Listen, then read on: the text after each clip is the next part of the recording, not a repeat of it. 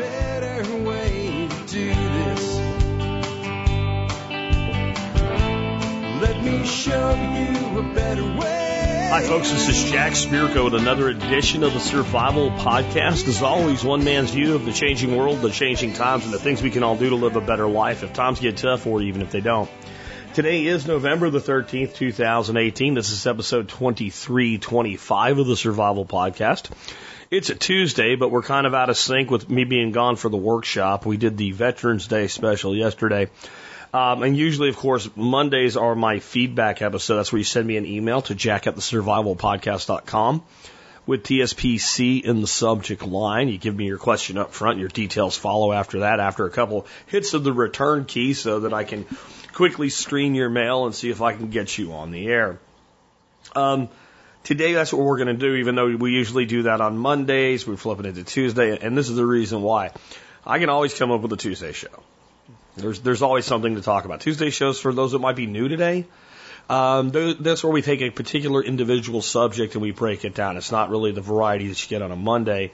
And sometimes it's driven by a listener. Sometimes it's just driven by I took a walk on my property and said, "Here's what I want to do next," and we talk about it. Um, but the stuff that comes in from you guys, the stuff you email me and say, "Hey, this is important to me. I want to talk about it." If I skip those, and I had to last week because I did rewinds all week, that backlog really builds up, and a lot of stuff that should get covered doesn't, and I can't go back and fix that. So that's what we're going to do today. We will get back on our regularly scheduled program thereafter. We will have an interview tomorrow uh, with a, a really cool person, person named Teri Page, a blogger behind the popular homesteading website Homestead Honey. And we'll have a, a great interview with them, and then we'll be back to your listener calls and expert counsel on Thursday and Friday. And going into next week, well, we'll be back to our regularly scheduled program right up until we get into Thanksgiving week and take another break. Um, but I'm hoping everybody has a great break this Thanksgiving. And of course, we'll conclude Thanksgiving week with the Thanksgiving Day special. Uh, so anyway, guys, I'm glad to be back. Here's what we're going to be talking about today. Well, I am a jerk once again. Um, and of course, we're talking about the good jackass jerk calls where something good happened to somebody because they were prepared for it. My buddy Roy, Colonel Roy, um, was on his way home from the uh, workshop and had a problem. But it wasn't a problem because he was prepared. We'll talk about that. Do you know what a CME is? A CME is the, an acronym for a coronal mass ejection. That's when the sun gets like really angry, fiery, and pissed off. That's the scientific terminology you need to know and like it just spits out this giant evacuous ball of hatred and rage. Every once in a while, one of those balls of hatred and rage hit the earth. And if it wasn't for the way our planet is basically built from an atmospheric and magnetospheric standpoint, it could be really bad. It still causes things to go wrong. This is one of the doomsday prepper scenarios that people lay out where one of these giant balls of hatred and vengeance will impact us and shut down the electrical grid completely. Uh, it's not as likely as people think that you'd have a complete grid shutdown from one of these, but they can cause problems. Today we're going to go back to the year 1972 and the Vietnam War. And we're going to tell the untold story of how one of these giant balls of hatred uh, caused a large number of U.S. mines to just explode, among some other things that it caused. We'll talk about the lessons from that. I have a business question here on balancing the length of content with the frequency of content if you're in the content creation business. This is from, there's my granddaughter sounding off. Anyway, um, so this is from somebody who, who's a blogger and uh, watch the live stream. We'll tell you a little bit about that today. That was uh, like a bonus that just showed up on the Facebook forum page uh, of the workshop. And there was a question about this. And the question comes down to, hey, uh, how often do I need to be posting? And how do I balance how much goes in each post? We'll, we'll talk about that and break that down more when we get to it. Uh, some we talked about revitalizing small communities a lot lately. You know how to take these smaller communities that are kind of at a point where they're atrophying and they're losing all their young people and they're not growing at all. And you don't want to grow these communities to where they become giant cities. That ruins the small community. But how do you how do you turn your small rural community into something special, something different, something with a modest, moderate growth rate, maybe something on the neighborhood of two to three percent a year, and new businesses coming in and new opportunities, and not having those small mom and pop uh, operations go out of business? Because there's two ways they go out of business. One is the way we've thought of a lot, you know, in, in recent times with all all big companies being Walmart, right? Well, Walmart's like the giant company of choice to blame for all big companies, and so you know, the hardware store goes out of business because Lowe's or Home Depot come to town, and uh, the little department store goes out of business because Walmart comes to town, et cetera. The the, uh, the little grocery goes out of business because either Walmart Superstore or uh, something like an Albertsons maybe comes to town. Uh, that's one way, but there's another way these little towns have all these these little uh, little businesses go under. Because there's not enough people there to buy from them anymore. So how do we prevent that without going to the other extreme? Um, talked about some ideas with that. Somebody wrote a comment on the blog that I, I found it so so meaningful that I, I, I pulled it out as though it were sent to me for today's show. It's a really I think it can spin off to a thousand different ideas, but it starts off with a really simple and cheap thing to do. In fact, in essence, it really doesn't cost uh, the businesses involved in doing it much of anything at all. Um, next up, my thoughts on kosher labeled food. I will probably get some of this wrong. I will ask some of you that are of the Jewish faith uh, to give me some leniency with doing my best. Um, I did not put a tremendous amount of research into this, but I'm going to speak positively in general of this. And I invite you to correct me where I'm wrong without being offended by me being wrong. Uh, I, anyway, I think you'll be okay with it, but I'm, I'm just sure that I'll get something wrong. Um, a school district now is replacing snow days with online learning, and we'll talk about what we can learn from that. we have a segment called of greenhouses and aquaponics, and kind of this is actually coming back to the revitalizing small communities one uh, in a different way. I have a question on cash. Using physical cash as a means to fight the Federal Reserve. Can you, can you use Federal Reserve notes to fight the Federal Reserve and the banking cartel? I have a segment on that called Thoughts on Using Physical Cash, the good, the bad, and the impractical. All of that and more in just a moment. Before we do that, let's go ahead and hear from our two sponsors of the day. Sponsor of the day number one today is Safe Castle Royal, the original survival podcast sponsor. I say they're the original sponsor because they were the first. You're going back nine years now. Nine years, and I'm hearing from Vic Rantala going, "Hey, uh, Jack, I want to sponsor the show." And at that point, the show had been on, you know, line for about a year. And I said, I, I, you know, uh, got a couple thousand listeners. It's I don't feel like I can really charge you a fair rate and give you a fair fair uh, return. And so I'm not ready to take sponsors yet. And I think he was really impressed by that because he said, "You tell me when you're ready." About six months later, we had built up, you know, five, seven thousand listeners, and uh, I, I got in touch with him and said, "You know, I'm ready to do this thing now. If you're still there," he said, "You bet we're still there." We uh, we set things up. We did business on a handshake. There's never been a contract with a sponsor. It's just been, hey, we want to do this. Yeah, okay, let's go. And uh, they're still here. 2009 through 2018, and they're still here. They have everything you need for your prepping needs, the practical to the tactical, the guns to gardens, and everything in between. You'll find it all at Safe Castle. They have a great discount membership program that you can get for free. More information on that in the benefits section of your MSB. Next up, Jeff the Berkey guy Gleason. Now I know it's it's really not a stretch for you to figure out that Jeff, the Berkey guy Gleason, sells Berkey water filtration systems. But why, why Jeff? I mean, you can get a Berkey. I, I do affiliate reviews on Amazon all the time. You can uh, get Berkeys from some guy at a gun show. You can get Berkeys uh, all over the place. Like there's a lot of people out there that deal and sell Berkey. Jeff's the original Berkey guy.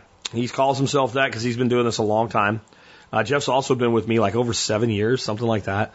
Um, he is one of the largest dealers for Berkey in the world. And that means he has that inside line. If anything goes wrong, he can make sure that it gets taken care of. And that is my number one requirement for a sponsor.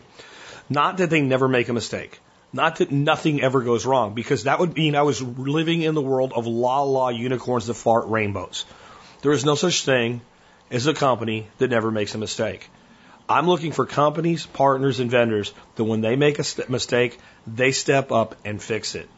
That's Jeff. He has never let me down. He's never let any of you down. You can trust him with all your needs for your Berkey water filtration systems, new filters, additional product to go with it, etc. And he also has some other cool stuff for your prepping needs. You'll find it all at directive21.com, directive21.com. And Jeff does discounts, a couple different options for you guys in the benefits section of your MSB. Next up, let's take a look at this day in history. We're going to go back not that far, most of the people in the audience probably were alive on the state. Many of you may not remember it because you're younger than me, but you, would be alive on the state. I don't remember this thing happening. But I remember this thing, and I've, I've, I've been, been since touched by it many times. In 1982, on this day, 1113, near the end of a week long national salute to Americans who served in the Vietnam War, the Vietnam Veterans Memorial is dedicated in Washington after a march to its site by thousands of veterans of the conflict. The long awaited memorial was a simple V shaped black granite wall inscribed with the names of 57,939 Americans who died in the conflict, arranged in order of death, not rank, as was common in other memorials. The designer of the memorial was Maya Lin, a Yale University architecture student, who entered a nationwide competition to create the design for the monument. Lin, born in Ohio in 1959, was the daughter of Chinese immigrants. Many veterans groups were opposed to Lin's winning design, which lacked the standard memorial's heroic statues and stirring words. However, a remarkable shift in public opinion occurred in the months after the memorial's dedication. Veterans and families of the dead walked the black reflective wall seeking the names of their loved ones killed in conflict. Once the name was located, visitors often made an etching or left a private offering from notes and flowers to dog tags and cans of beer. The Vietnam Veterans Memorial soon became one of the most visited memorials in the nation's capital. Smithsonian Institution director called it a community of feelings, almost a sacred precinct. And a veteran declared that it's the parade we never got. The wall drew together both those who fought and those who marched against the war and served to promote national healing a decade after the divisive conflict's end. I want to tell you a little bit about this wall and and kind of what it means to me. In 1985, I was in eighth grade, and I took my first like really big time trip away from home uh, with no family members involved. It was eighth grade, and we had this trip from. I was still living in Jacksonville, Florida. We we moved to uh, moved to Pennsylvania the summer of that that that school year, and I did ninth through twelfth grade in Pennsylvania. And um, so it was a big deal to me. I saved up money so I could go because my parents weren't going to pay for it. And it was quite a bit of money for the 80s, I'll tell you that, for a kid to save up to be able to go. But we, we got on an Amtrak train and we spent uh, about a week in D.C. and we also went to places like Gettysburg and Monticello and, uh, uh, and what have you. And um, one of the things, of course, that we got to see was the Vietnam Memorial Wall.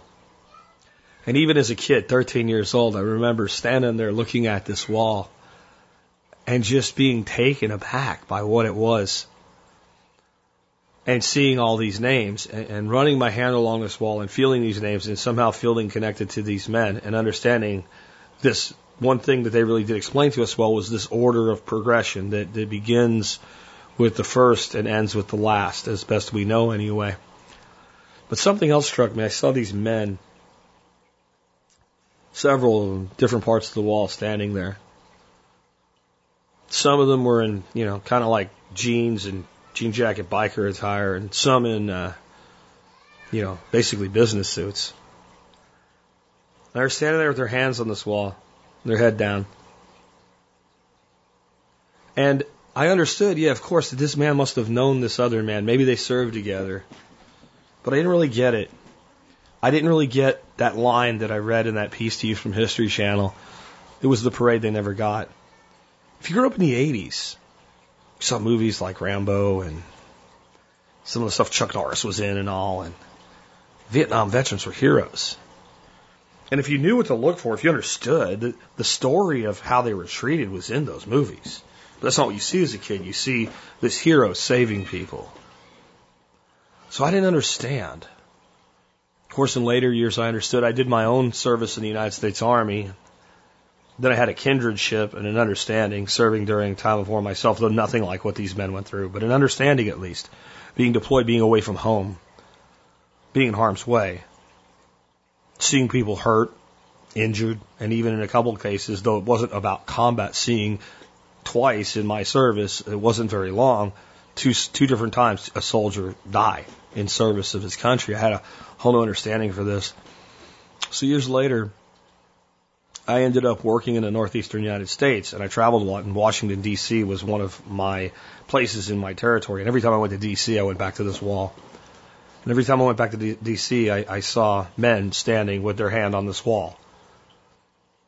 And I, I, I think to this day, when will come the time when that won't happen anymore? When the men who put their hand on that wall for a reason that unless you're one of them, you cannot understand, there will be none of them left. Because there were few of the fewer and fewer of them as the years go by. And this has made such an impact on my life that I, I sometimes talk about this fish tank that is uh, right in front of my desk that I look at when I am doing the show sometimes, and sometimes just to uh, if I'm upset about something, I watch these fish swim around. Just above that fish tank is a, a painting of a man with his hand on the wall. And in the background of that wall are the reflection of his brothers in arms. He is in a he's in a business suit with the jacket off. He's got his hands, he's got the salt and pepper hair. I look at this image and I don't know exactly when the artist felt that he was painting in time, but I, I figure about 2002, 2001. And the men that are in the wall are much younger, and they're in fatigues, battle dress, and one of them is reaching out and putting his hand up to the other man. This coincides well with the Veterans Day special that you guys heard yesterday. You don't have to like war. You don't have to be for war to understand the sacrifices these men make and have made and will make in the future.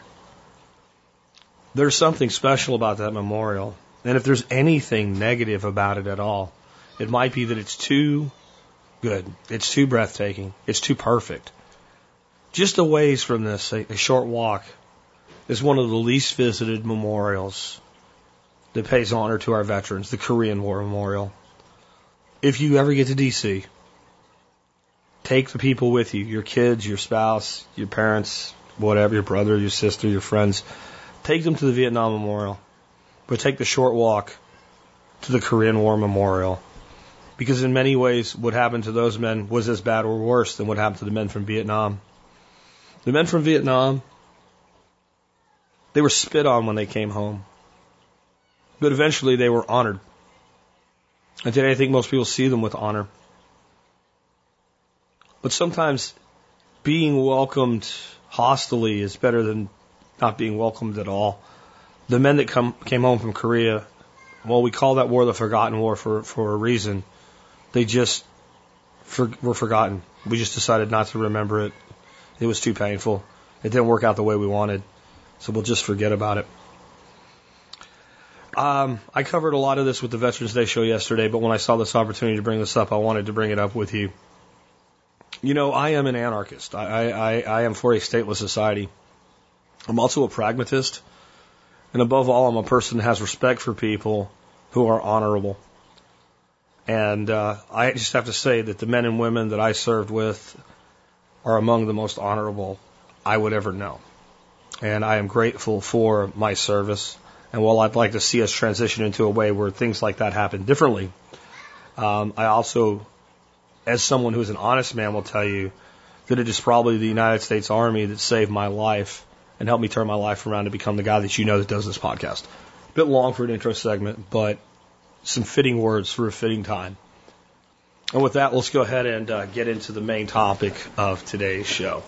So, I wanted to start off with um, a jerk email. Yeah, I, I, I, am getting, since I told you guys I like them, I, I'm getting a lot more Jack, you're jerk email. Um, I talk about honorable men that served. Here's one that's, that's still serving uh, in reserves. Uh, Colonel Roy. Uh, Colonel Roy is a fantastic individual. He's a good friend, and uh, he's been to my home plenty of times, not just for workshops and things, but as my personal guest. Uh, and he's one of the coolest people I know. Well, he sent me a Jack, you're a jerk email, and here's what he had to say. I was on my way home from the TSP Fall Workshop and got screwed coming through the Dallas area. Well, I got a screw in my tire, that is. I immediately remembered your tire story and thought about how I needed to primarily get off the road and that plugs are okay. If I've learned anything over the years, it's to keep a cool head and think. Fortunately, the screw was small, well embedded, and only a slow leak. I decided to drive off the interstate the way it was and just get it to a safer location. I found a nearby Walmart and just planned to have them fix it. But alas, they would not even patch it because, in their opinion, it was too close to the sidewall. Horse shit, I can fix this myself. I already had a good, uh, good quality tire plug kit, but I had not brought the air compressor yet. That's another story. Anyway, Walmart had one that was better than the one I didn't have, so I bought it. In the parking lot, I laid out all my tools and supplies. I pre overinflated the tire a little, expecting to lose a lot of air, then pulled out the screw, reamed and plugged quickly, and got it done so quickly I didn't lose much air. Packed everything up, and away I went. There were several lessons learned and reinforced. One, Walmart tire shops suck, but still use them for what you can get out of it. Same goes for many other places. Most tire shops suck, period. Uh, they're not big on patches or plugs. They'll always come up with a reason they can't do it. They want to sell you a tire. Uh, full, I've covered it before, but they're full of shit. My father uh, made his money in the used tire business. I was breaking down, busting, plugging, patching tires before I was 10 years of age. If it worked then, it will work now. The only thing that's changed is the system that's designed to get you to buy a tire. Anyway, two, have the basic tools and supplies before you need them. If you plan to get the tool tomorrow, you will end up needing it today. Can't tell you how many times it's been the case. I, I really can't. Um, I, I went outside the, last night, actually yesterday, you know, when I was supposed to be off and resting from the workshop, I spent most of the day busting my ass because we have all of a sudden a huge three day multi part freeze coming in. And the first one of the year is always the one that you have to get caught up and with getting ready for the workshop completely unprepared. And I walked into the uh, greenhouse and I just, the pump in the greenhouse from Aquaponics Systems is about two and a half years old now. And it's making a sound just a little, mm, and usually that pump is very, very quiet. Um, I went in and immediately ordered a new one. It probably will not die today or this week or maybe even this month, but it will be replaced today or tomorrow.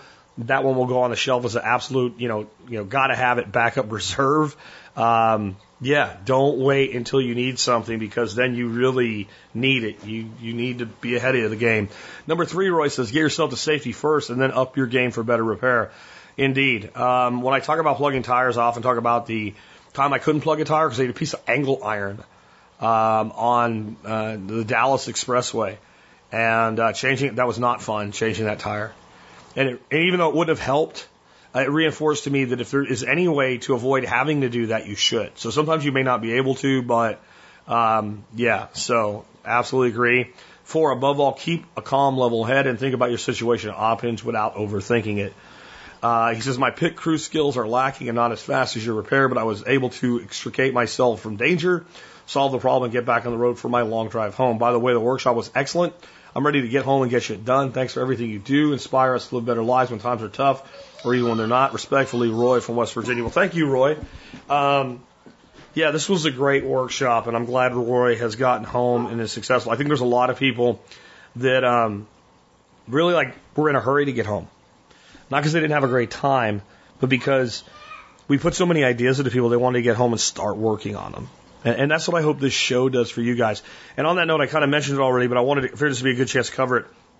So I, ha- I hired a guy named Hatch. He's a really great dude to do all of the video work this year. And unlike last year, I left it to myself to get stuff loaded up onto uh, a place where you could watch it. Um, I, I left it to Hatch. So Hatch took all of it home. He's going to do some editing, do some piecing together. He's going to take care of the uploading. So we'll have that for MSB members. But for everybody, nowhere near the quality. But from my phone, I streamed a lot of stuff that happened at the workshop um, to the Facebook forum groups. If you want to see it, that's how you're going to see it. I didn't want to put it out on live Facebook, uh, so I put it out just to the private forum, the TSP Facebook forum. Anybody can join, but you'll have to be approved. Some of the stuff is, you know, the meat and potatoes presentations and panels and stuff. Uh, but some of the other stuff was just people doing really, really bad karaoke. Uh, and I also streamed a lot of Cole Reisner's performances, which were actually really, really good.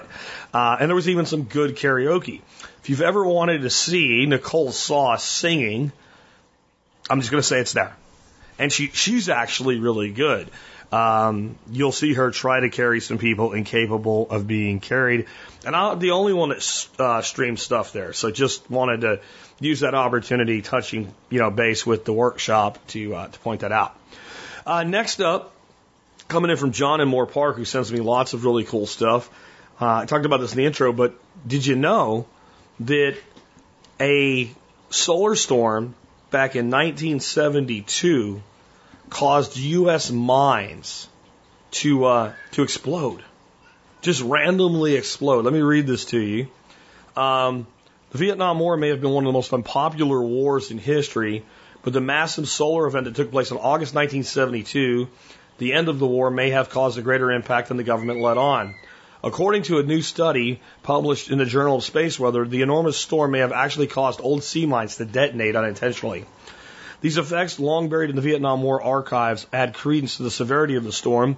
A nearly instantaneous unintended detonation of dozens of sea mines south of the Haiphong, uh, North Vietnam, on 4 August 1972. By the way, two days after I was born. Uh, the plain language summary of the study reads this event occurred near the end of the Vietnam War. The Navy attributed the dramatic event to magnetic perpetuations of solar storms. It continues in researching these events. We determined the widespread electric communications grid disturbances that plague North America and the disturbances in Southeast Asia on 4 August likely resulted from a propagation of major eruptive activity from the sun to the earth. Um, the solar flares caused significant disruptions to Earth's communications equipment, with X-ray emissions remaining high for the next 16 hours. The researchers wrote they also noted that defense communication satellite quote suffered a mission-ending orbital power failure end quote, and Air Force sensors turned on, giving a false reading that a nuclear weapon had detonated on Earth. There's a little bit more to the article. You can read it if you want to yourself. I have a link in today's show notes. Anyway, there, there's there's a couple lessons in this, and one is that you know we are a fragile ecosystem, uh, and when I say ecosystem in this context, I'm not just speaking of what we normally think of as an ecosystem, which is you know the forest and the trees, and what have you. I'm also speaking of our atmosphere, our ionosphere, and I'm also speaking of the ecosystem that humans have created that is a technological ecosystem. People don't think of that as an eco, like technology is not natural or something. Well, uh, I believe we are a native species to planet Earth. And that doesn't mean that everything that we do is necessarily good for the environment, but I can show you animals that when their populations get out of control, they do negative things to the environment as well. Um, and I believe that properly applied technology is it can be a very positive uh, thing for the ecosystems of the world and for us as a whole. And uh, but that, it becomes then like a, a techno you know, a technological ecosystem and that it is subject to disruption from things that are not in our control at all. We have no control in any way over when and if the sun is going to do one of these ejections, these solar flares. And uh, so it's something to be aware of. But the other thing is this this thing was so powerful it caused floating mines to detonate. It caused disruptions all over the planet and no, the grid did not go down for good, all, all lights out, where uh, we, we turned into cannibals eating our young. It didn't happen. I, I'm not saying that there can never be a solar event capable of truly knocking down on a significant level the grid. That is potentially possible. To deny that is to deny science. Okay? Um, but the probability is relatively low. The probability is relatively low. But it doesn't mean we don't need to think about, well, what if? What if, what if this type of event happens again at a time where not so much, okay, the electrical grid's down, but we rely so much more on things like uh, satellite based technologies, GPSs, and things like that. Especially as we move more and more into autonomous vehicles, et cetera. As we build technologies and as we become more reliable in technologies, we need to think about their vulnerabilities so that we can at least plan contingencies which is basic preparedness. I just thought this one was interesting and wanted to read it for you today. And of course, being it ties in with the Vietnam War, it ties in with our history segment. So next up today from Daniel. Daniel says, thank you for your service. I want to say first off, thank you for live streaming the sessions. Your talk on entrepreneurship was a kick I needed to get off my butt and start my blog. My question is if I'm posting content daily or almost daily, do I need to aim for an average size post or can it vary? I will be blogging at least three times a week, hopefully five.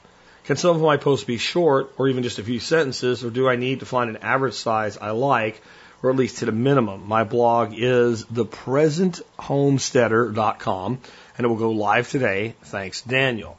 Okay, Daniel, here's what I'm going to say. Um, I think you can be too brief with a post. And if you're always that brief, maybe that's a problem. But I'm also going to say it's probably not going to happen. I do think one of the ways to be consistent in the world of content production, though, is to come up with a schedule and stick to it. And so maybe you have like the Monday minute. Uh, now, maybe that's something you do. Maybe it's something you don't do. I don't know. I, found when I tell people to do something, they generally go out and do it without thinking about whether it's a good idea because does it fit you or does it not fit you?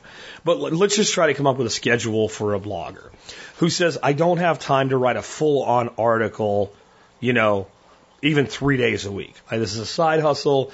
I just want to get, um, you know, something significant done and I want to stay consistent with it. So we come up with a Monday minute. So on Mondays you come out with a quick thought leading off the week. And then Tuesdays you don't do anything. Maybe you work on Wednesdays, right? Uh, you start working on Wednesdays, so so Tuesday and Wednesday go to creating the post for Wednesday, which is something a little more in depth. Maybe it's a blog, maybe it's a a, a vlog, a vlog, a, a video blog, you know, whatever it is. But it goes it goes into more depth on a project that you're working on. And then, you know, just because I'm a marketer, then you have Follow Up Friday. Follow Up Friday is a little bit longer than Monday, but it kind of follows up on any progress made or plans for the weekend uh, with the Wednesday thing, because this is a homesteading article. There's a million different ways to format the same type of thing. But what that does is it allows your audience to have an expectation. It's Wednesday, Jack's going to have an interview show. That's great because some people are like, I love interviews. And some people are like, I love Jack not an interview guy. That's not what I want. I'm not looking for an interview. I hear from people. They love the interviews. I hear from people, you know, I wish you would just do another show that was just you. So that person knows that in general, regularly scheduled program, Tuesday, they can get a Just Jack show. Some people love the expert council. Some people love it all, but they still know here's your expectations. And I think that helps your audience. And I also think it helps you meet your commitments. Uh, I, I do think that I would rather see a person put out five blog posts a week that take a minute to read than one post a week that takes 10 minutes to read. I think you'll be more successful. And I think there is some ad- advantages in, in being briefer. I struggle keeping this podcast down under 90 minutes, and sometimes I fail. Because I know people only have so much time. Um, but I think you find it, I, I found it very rewarding, though tough, when we did the 30 laws of life on Instagram. And I had to take each one of these 30 laws of life and condense it down into 60 seconds or less. It made it difficult, but it made you be precise with the most important parts. And if you have to be precise with five ideas a week, it's better than being long duration with one. I'll also tell you that you know, when it comes to, especially if you're going to do written or video, brevity is your friend. It really is. What makes audio work in a long format is, and I, I've talked to so many people that verify this, you can do it, you can listen to it while doing something else. People listen to me while they're at the gym. People listen to me in their car when they're stuck there. People listen to me when they're canning food, when they're working in their garden. Um, you know, I've had people say they, they take a walk on the trail, they listen to me, et cetera. I've even had people tell me that they've been walking on the trail somewhere and heard my voice and come across somebody else listening to me and it became, so like, you can do all that with audio. To read a blog, you have to sit down and look at it. To, to, to video, um, some video content works 90% audio. And I think you get away with that because people will listen to you but not watch you. And then if they hear something, they'll stop for a minute and look at that one thing they need to see. Right? So if you're going to go with text or video, I think you want to be under five minutes in duration anyway. So that like people can say, I'll read this guy's blog every day because he has one to two minutes that really impact me in some way. And I find out what's going on. You know, it's not Twitter short but it, it could probably be done in three or four tweets now that they've extended it to something that makes sense. Like that kind of duration, I think you'll find to be quite useful. In the end, I think what matters is consistency. If you say, well, probably three days a week, no. If you say minimum three days a week, then it better be that. Because this, but here's the danger. When you say that, this is what always happens. Person gets excited. They say minimum three days a week, Monday, Wednesday, Friday. Then for like three weeks, they do like 15 posts, one a day. And they're really doing good. And then the next week, they just only get out one. And then the next week, something happens and they don't get out any. And next thing you know, it's six months later and on their blog, it says, I know I haven't been posting in a while, but I'm going to try to. And then six months later, there's a post that says they're closing their blog down. Um, If you're going to say three days a week is going to be your minimum, then initially do that. And if you write five posts that first week, put two of them in the bank. Put two of them in the bank. Just set them off to the side. Don't even pre-schedule them for next week. You're not ready for that yet. That'll really send you down the road of stopping. Put them in the bank. Next week, write three. If you know before, put one in the bank. If you're going to do three posts a week and you end up after three weeks with six in the bank, you're covered for two weeks whenever you need to. Right? Well, maybe it's not what I'm working on right now. So what? No one's paying attention in the beginning anyway. The beginning of your blog, your podcast, your YouTube channel, etc. The very beginning is not for the people that listen to you. It's for you to train yourself in the discipline of becoming a professional content creator. And by the time you get good at it, maybe someone will be paying attention. And if you go into that with that expectation, when you get your first comment, you're all excited. Right? And it drives you to do something else. And some one one person comes by and says, You should really do something on blah blah blah. And then you go do it because like, wow, that's great. Somebody actually asked me for something. You get excited. You know, when you've been doing it a while and you get, you know, tons of comments and emails and stuff every day, you know, you can't just do something just because one person asked. But there's something magic in that uptake, that, that kind of ramp up when you can be that responsive. And you need to make the most of it. So engage with that commitment and stick to it. Next up, this guy Joseph, man, I'll tell you what.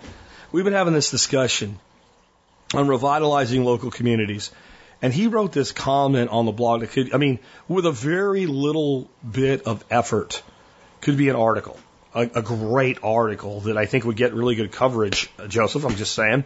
Um, well, we talked about a lot of different ways to revitalize small towns and to kind of build and make them into something special, a place that somebody might want to actually move to instead of away from. And uh, here's what Joseph had to say revitalizing a small town economy. Considering its small populace, you can go with some good old fashioned ghetto marketing. You've probably seen this before. Hold on. I've seen people do something like this, but never this way for this reason. So thank you for bringing it to me. I'm just going to say that. Go to the bank and get $1,000 in singles. Record the serial numbers in a spreadsheet and then put a logo on the bill using an inkjet printer. Come up with a generic brand, hometown cash or something like that, and a UR or QR code that leads to your website. Now post a sign in your diner. Pay your bill with a hometown buck and get 5% off the meal price stick your stock your register with them and give them out as change. Let me just stop for a second to point out the obvious brilliance of this. How much has this cost you so far? It's cost you ink. You could even have a a, a freaking stamp made instead of having to put bills through a printer. That sounds like a pain in the ass to me, you know. But I mean, it, it's cost you some time and, and some ink and no money because you're not giving the bills away. You're giving them out as change to customers. Anyway, go back to Joseph. Why do this? You want the money to stay local. By using a local currency which has greater value in your town than it might elsewhere, you incentivize that. You also create an incentive, incentive for a cash payment, which in your line of work is essential for many obvious reasons. You get advertising, but unlike printing flyers, these won't end up in the trash. You're not paying for the paper and they'll be recirculated around the town for you, changing hands many times and making more impressions than a flyer newspaper ad could ever hope. You can track the authentic bills via the serial number so nobody begins to just print your logo on their bills, which isn't necessarily a bad thing anyway, depending on what promotions you run. Once you've saturated the local market with these bills and driven some awareness, you can open the platform to other local businesses. It should be easy to onboard them. You're just adding a page on an associated website where they can post their specials using the special notes and giving them access to a, list of validated serial numbers. And a Google spreadsheet is fine for this. Extremely low cost way to offer them a promotion. So perhaps you get the local pizza place to sign on with your initiative. They post the daily lucky serial number on the site. The customer who pays with that specific bill gets their pizza for a dollar. That raises awareness of the program, plus any takers for that prize would have been bought through your website and been expre- exposed to the pizza shop ads, daily specials, etc. Odds for every winner, they get 100 visits to their site and can push uh, additions, uh, which will more than compensate for the cost of the prize. The more businesses who participate, the more effective the marketing is. Creating a cash incentive is huge for a small town. Many small businesses depend on a cash payment. That $1 bill isn't going to end up at the bank anytime soon. No one is depositing it. It'll be in people's wallets or retained for local business cash registers. Till, unlike larger notes, they get picked up by armored cars and shipped away. People won't be spending their, that $1 bill on crap from Amazon. They'll be paying their bills with it. Local, lower denominations of cash tend to recirculate in the local economy for a long time. The more cash there is in town, the better. It moves differently than digital money, will more readily consolidate in a location, especially if it holds more value in a location rather than balancing out to an equilibrium with neighboring communities. This gives you an advantage of a local currency, which is the ideal model, but avoids the pesky laws and overhead. You deal with minting your own currency. You're using US dollars and merely adding value to them, not competing with them. And as long as you don't attempt to change the denomination or obscure security markings, it doesn't constitute defacement, so there's no legal issue here. Any partners who you join with your consortium uh, offers promotions based on dollars will agree to retain them locally in exchange for access to your site. You might even be able to charge a small listing fee if you get enough momentum behind it. You can draw consumer attention to the program using a variety of methods, maybe a unique fortune cookie style uh, staying uh, printed on each bill. Maybe print a playing card value on each one and run a promotion. Pay with Jacks or better equals a coupon for free coffee. Um, if there's a local high school or college campus, maybe print sports players' photos on the corner with their name becomes a trading card of sort. People may actually seek out a specific one. Print a non-trademark cartoon character on each one to appeal to kids so they can redeem it for a $1 dessert, which normally costs more. Parents get their change and give the kids a dollar. The kid won't be spending it 200 miles away. Maybe let people take out a classified and special run in the bills. A one by one inch photo and three words, a wedding announcement, for example, and congratulate your new baby or graduation. When someone scans the bill at the website, they hit a custom sub page with more info on the announcement. So your late neighbor Teddy, uh, your late neighbor Teddy's bowling team wants to memorialize him, and for twenty dollars they get the next batch of hundred dollar bills printed with his photo, Rip Teddy, or QR code that goes to the sub page, so they can customize uh, maybe you put a small note about the town's history on each bill. The thing is, this, the, these things get people engaged. Draw them to the site where they can see you and your partner specials. Tailor the style to your community. Once aware of what's happening with these dollars, they stick that dollar in their wallet and earmark it to use in your hometown to maximize its value. All in all, you're into it for $100 in web hosting, domain registration, and printer ink. The dollars you have anyway, you're dispensing them as change, so you're not losing anything on them. If it doesn't catch on, you really haven't lost anything. You couldn't print uh, customer loyalty punch cards for that, and these work in any business that agrees to sign on. Anyway, I'll, there's a whole bunch more. I'll, for those who want more on this, I'm going to uh, put a link in the show notes to the permalink of this comment so you can read the rest of it uh, and maybe you know copy and paste it and think about it and synthesize it to ways you can do this because I can see this being done by people other than the business owner themselves. You know, a person running a diner probably doesn't have the expertise to run a website, probably doesn't have the time to run a website, but somebody that cares about their community does. What if you just went to that diner owner and pitched this? So, you know, I love eating here. I love what you do. I know you got to have some room in here to offer discounts and stuff because I see you do it from time to time. Uh, you'd have complete control over exactly what it is. Here's what I'll do I'll set up the website, I'll go to the bank, we'll start with you and three other businesses. And because I know you're switched on to this community and giving you kind of the lead out of the gate, I'll let you help me figure out which three businesses you want to be in partnership with this to launch this program. I'll, I'll bring you $250 in ones. You just give me $250 in whatever form you want back. I don't care. I just want to replace the cost of the bills. I'll give them to you and you agree to hand them out. And I'll run everything. And if he says no, just go talk to somebody else. if they say no, go talk to somebody else. So you get one yes. Once you get one yes, you have enough in place to build the website because it's not a lot of money. This is somebody that knows how to run a basic WordPress website. And then say, okay, like who else you want to do this with? And you might even find that somebody that said no is one of the persons they say. If you go back to Bill and say, hey, you know, I went to Tom, we're doing this, and Tom said you would be great for this.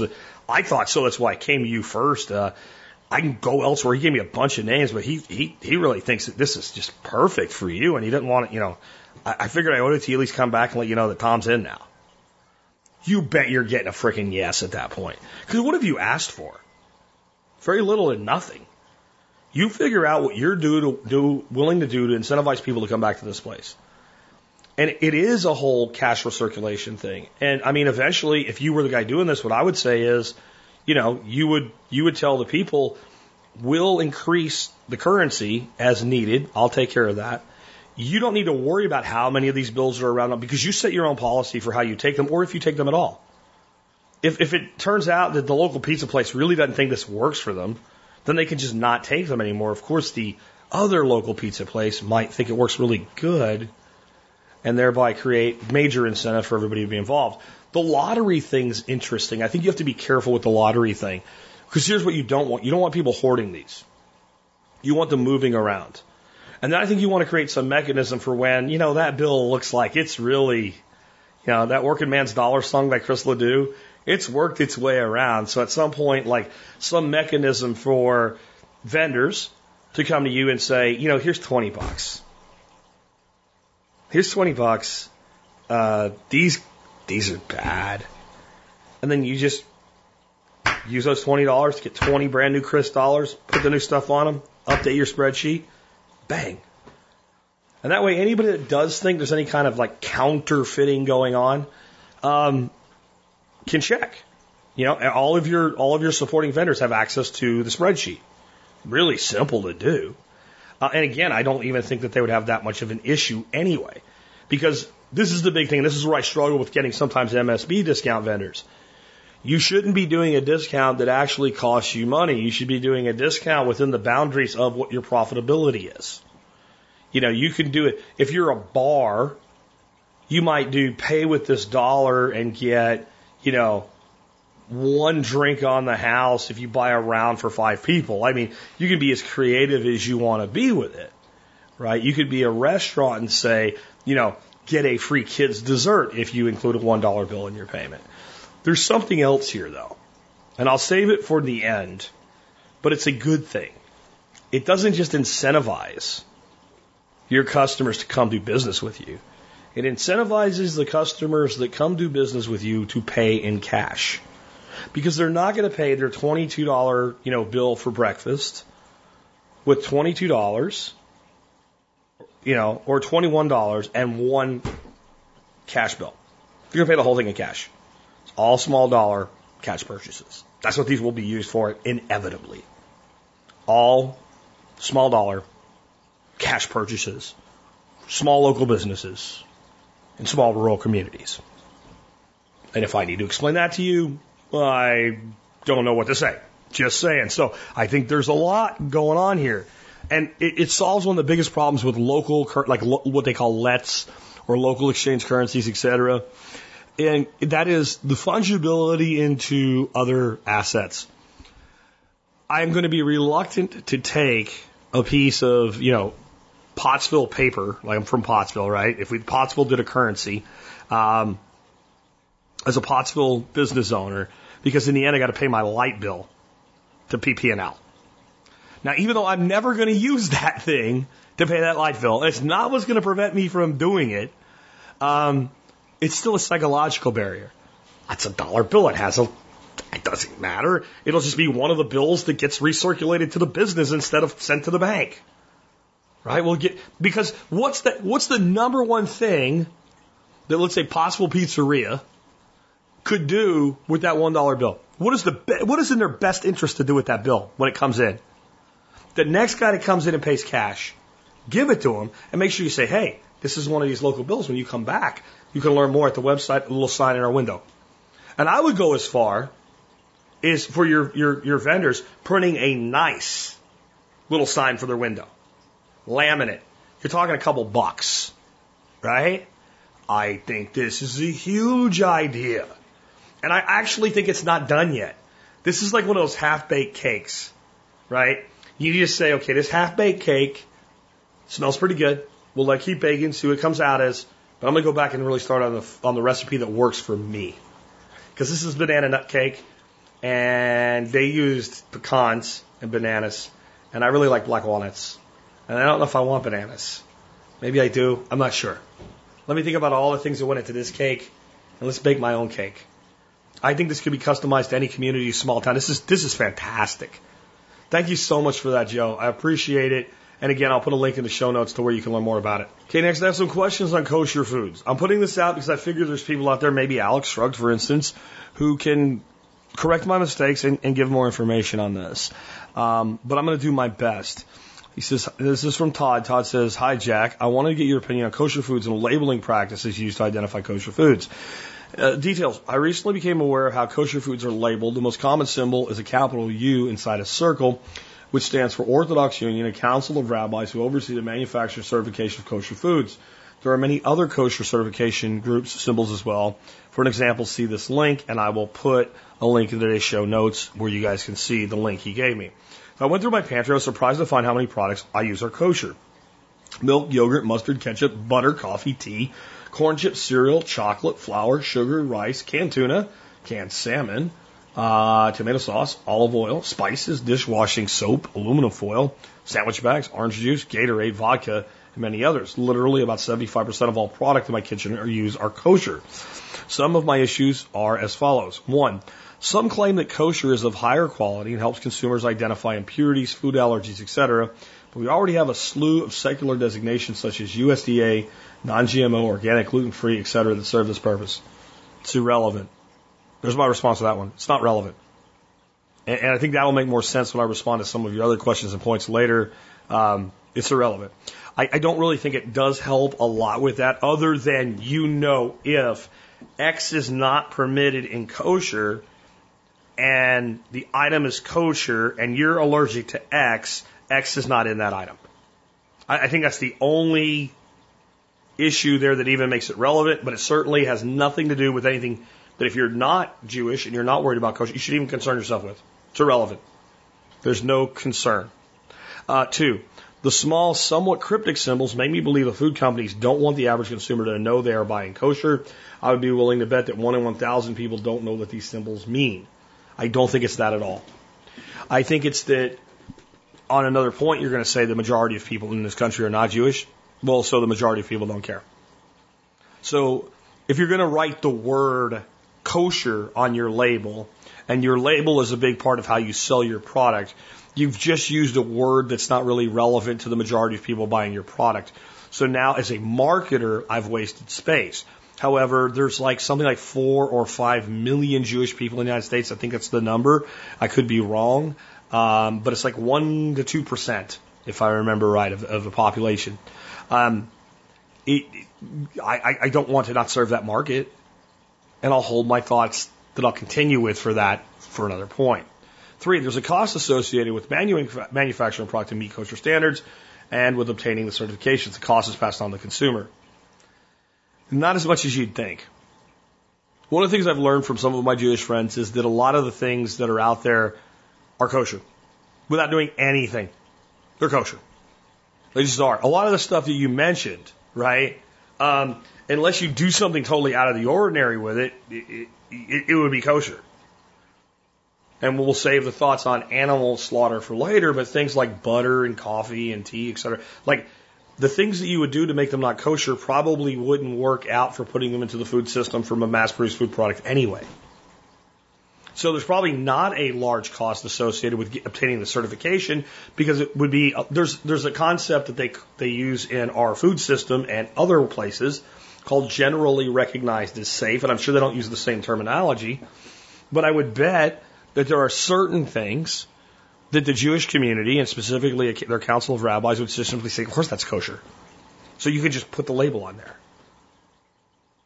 So I, I don't know what costs you're like and, and when you look at the profit margins in, in, in, this type of food, or you look at what, let's say that the, the cost to certify kosher a bottle of mustard was a thousand dollars, which I, I, have no idea if it would be or I don't, I don't know. Let's say there would be. And you talk about French's.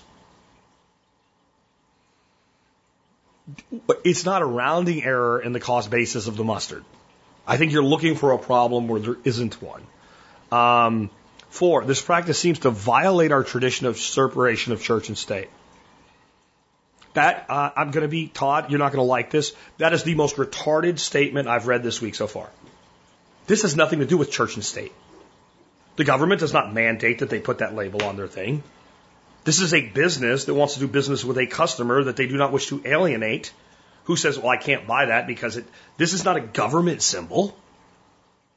This is a private symbol put on a food label by a private company. It's a retarded statement. Let me read the rest of that statement because it gets worse a little bit. The vast majority of the U.S. population is not Jewish, yet we are all paying for something that only benefits a small religious minority. What do you want to be offended? Are you looking for a way to be offended by this? Okay? Because this is stupid. This isn't costing you any money. This isn't costing you anything. And the government's not involved with this. Again, I think the majority of things that you see labeled kosher are kosher all the time unless you've done something to alter it and the symbol says, we didn't do that. And the symbol is small so that only the people that give a shit bother to look and find out.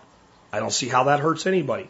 Five, as I understand it, it's the ritualistic slaughter of animals associated with kosher halal that takes longer and is more painful for the animal. I'm certainly not against eating meat, but I would like to see slaughter done as quickly and humanely as possible. Okay. Well, I want you to think about something first of all. At least at the end, you hit on something that is distinctively different. Right? Because most of the time, it would be like, there can't be any pork product in this, obviously, and have it be kosher. So maybe a particular sauce uses some sort of a pork, like, like pork fat in it. So then that's not a kosher product how do I identify quickly as a consumer, oh, there's my little symbol, I don't have to worry about it, I can use this sauce. Right? It's a service to the customer. When it comes to killing an animal, though, so it is an animal, let's say it's beef or chicken. Let's use chicken, because chicken's great. So chicken, um, the animal has to have its throat cut, the knife has to be sharp, the stroke has to be quick and efficient by somebody that knows what they're doing. The animal has to be made not to suffer. That's the goal anyway. And so the kosher way to slaughter a chicken that you're so concerned with is the exact way that the vast majorities of homesteading people in this audience that keep and slaughter their own chickens slaughter their chickens all the time. It's the same way. It's the exact same way. With rabbits, we generally use something called cervical dislocation. We basically break the neck. Um, so it would be different. But again, you're talking, not obviously, I don't want somebody slitting my throat, right? Um, but I'll do it to a chicken because I'm going to take that chicken's life so I can feed myself and my family. So that's what's different. I don't know exactly what is and what is not permitted with larger animals like a cow. I have to say that it somewhat concerns me. Bleeding out an animal as large as a cow in this manner with no other mechanism. I don't know if it would be acceptable to use, you know, most of the cows that you eat in this country today uh, are killed with a bolt gun. So basically, it's a big pneumatic tool with a big round bolt. They put it up against the cow's head. Bam! Cow's done for instance, is would they still be kosher if that animal was knocked out like that and then hung up and then bled out? Because that's what they do anyway. I, I don't know. I don't pretend to know. Something tells me not. Um, in Australia, they don't believe in cutting a chicken's neck without electrocuting it to stun it first. Because that feels a lot better than having your throat cut, apparently. But they have an exception for, for kosher food to allow for skipping that. And then there's some animals they don't allow a step for. I mean, another thing that I've always wondered about is hunted game okay for Jewish people to eat? I don't know. I don't know. Is there, you know, how exactly and where exactly are these lines drawn for which animals in which way? I, I, I really don't know. Now, I will say here at the end, and this will probably piss off the Jewish people I've uh, gone out of my way, and other religious people, honestly, I've gone out of my way not to offend up to this point. Of course, I don't really think that any of this is necessary. I find all of this stuff to be superstition. And I also see some of the when I but when I've examined kosher, I found some of the practices, specifically given the context of the time they were issued, is to being quite valuable to keep people that live a very primitive life before refrigeration and things like that from killing themselves with disease and illnesses. And as a person that is not a believer in, in organized religion, I believe some of these may have actually been put into place because how do we get these people to stop doing this and killing themselves? Well, we'll tell them that God said to do it. Okay? However, I believe that people have a right to believe whatever it is that they want to believe as long as that belief does not allow them to hurt other people and take them take their stuff. So if you want to peacefully practice a religion that I don't believe in, I will even admit that I could be wrong. I don't think I am, or I would be in your religion. Okay? But I'll admit, I don't know. I am agnostic, which is not atheist light. Agnostic means is a statement of belief. Right? I'm sorry, uh, agnostic and gnostic are statements of belief. Wow, I can't get that right. Agnostic and gnostic are statements of knowledge, and atheist, theist, and deist are statements of belief. I am a deist and I believe in a higher power. I am agnostic and I do not know if I'm right about that. Okay? Uh, so I am agnostic also to your faith. I don't know if you're right about it. And I think you should follow your faith your way. And, and he says here at the end, to be fair to Todd, please be assured that I'm not in any way trying to be anti Semitic. I respect everyone's right to practice their religion, just trying to understand the facts. And Todd, I understand that. I understand. And the, the only real one that kind of made you sound kind of dim, honestly, and I think it's because it's so easy to get confused in today's day and order, uh, day and world. Uh, the practice seems to violate the tradition of separation church and state. That really is just, and, and we all say stupid things, okay? I've said plenty of stupid things. I've had to back up and think, why do you say that? Well, because I wasn't thinking when I said it. You have to not be thinking to make that statement. Because it's not like the government mandates the use of that label. It's like not that the government says, well, if your product's kosher, you must label it this way with this symbol. Uh, the people that want to be served said, hey, this is one of our symbols. And there's others, as you've been, uh, stated, that this, if you want to market to us, and if you'll assure us that this is the case, and here's our means by which you do that, you may market your product to me. Um, I'll just put it this way. If I listed a thousand things for us to have legitimate concerns about, this would not make the list. Right? If I was Jewish, it might make the list for, as far as being able to make sure I can identify my food. But if I'm not, it's not even on my list of a thousand. I don't think I could get it on my list of 10,000 things that I'm concerned about. And because I live in the real world, I don't think I could make a list of 10,000 things that I'm concerned about. Do I think it means your food is healthier, has more nutrients or whatever. In general, no. I think the main thing that kosher tells us, and again, you guys actually know, correct me if I'm wrong, certain things are not in it, and it was handled a certain way, right? That's it. And that is a highly reasonable dietary practice for a person of a specific faith to follow, and their use of some symbology to to effectively market without interfering with the company's ability to market their product to everybody else should be seen as a courtesy, not as an inconvenience. It's my thoughts. Um, this next one comes from Eli. Eli says the story is from a while ago. Just now saw this though. I guess the saying is true. The sun does shine on uh, a dog's ass every once in a while. Public schools can do something smart. This is an article on uh, local Fox affiliate station uh, from last year. No more snow days. School district replaces wintry days off with online classes. And there's a uh, an audio segment to go with this one, so, or actually it's a video that I stripped to audio. I'm gonna go ahead and play that for you now so that you can uh, hear what the uh, the talking heads on this local channel had to say about it every winter, snow days. Yeah, but now one South Carolina school is doing away with them. Instead of snow days, Anderson School District 5 will have e-learning days. That's where teachers will send digital assignments to students' computers and they'll be expected to do them at home. Teachers will be able to monitor their progress remotely. And I think there's a lot of people on this panel that don't think this is a good idea. Oh, it takes all the fun out of snow days. Give them the snow yeah. days. I mean, how often do they happen anymore, really? Right. Especially in South Carolina. Come on. Yeah. But around here, uh, school districts do have the ability to do this. We've seen some private schools yeah. that do that where they send just here's the lesson for today. And it would eliminate having to go further into the right. school year, add-on days, which can be costly for overtime and mm-hmm. the expense to operate the building. But most school districts bake that in. They bake in two or three school buffer, days, yeah. so they don't have to do the extra. I don't I, mind giving the kids something to do. Yeah. Like here, read these two things or whatever. Mm-hmm. Or if you want to give some sort of activity related to playing in the snow, that wouldn't bother oh, me. science experiment. Little that would be kind of cool. Science experiment. I just wonder how many kids are going to do it. Yeah. I don't know. And if they do it, then I can't make them shovel the driveway. Come on, let's get real. That's a fair point. We want your feedback on this. E-learning days, are they a buzzkill or are they a good idea to keep kids learning. Send your thoughts by going to WCCO.com slash Facebook or Twitter, and we'll share the best of them coming up. Well, Jason Jerry says sounds good on the surface, but not very practical. If you have three kids, now you need three computers, and if the parents are working, the kids could be at the grandparents. Do they have Wi-Fi? Yeah, you got to make sure that uh, people have access like that. Judy says, you know, it's a great concept. It's hard enough to get parents to do homework with their kids at night.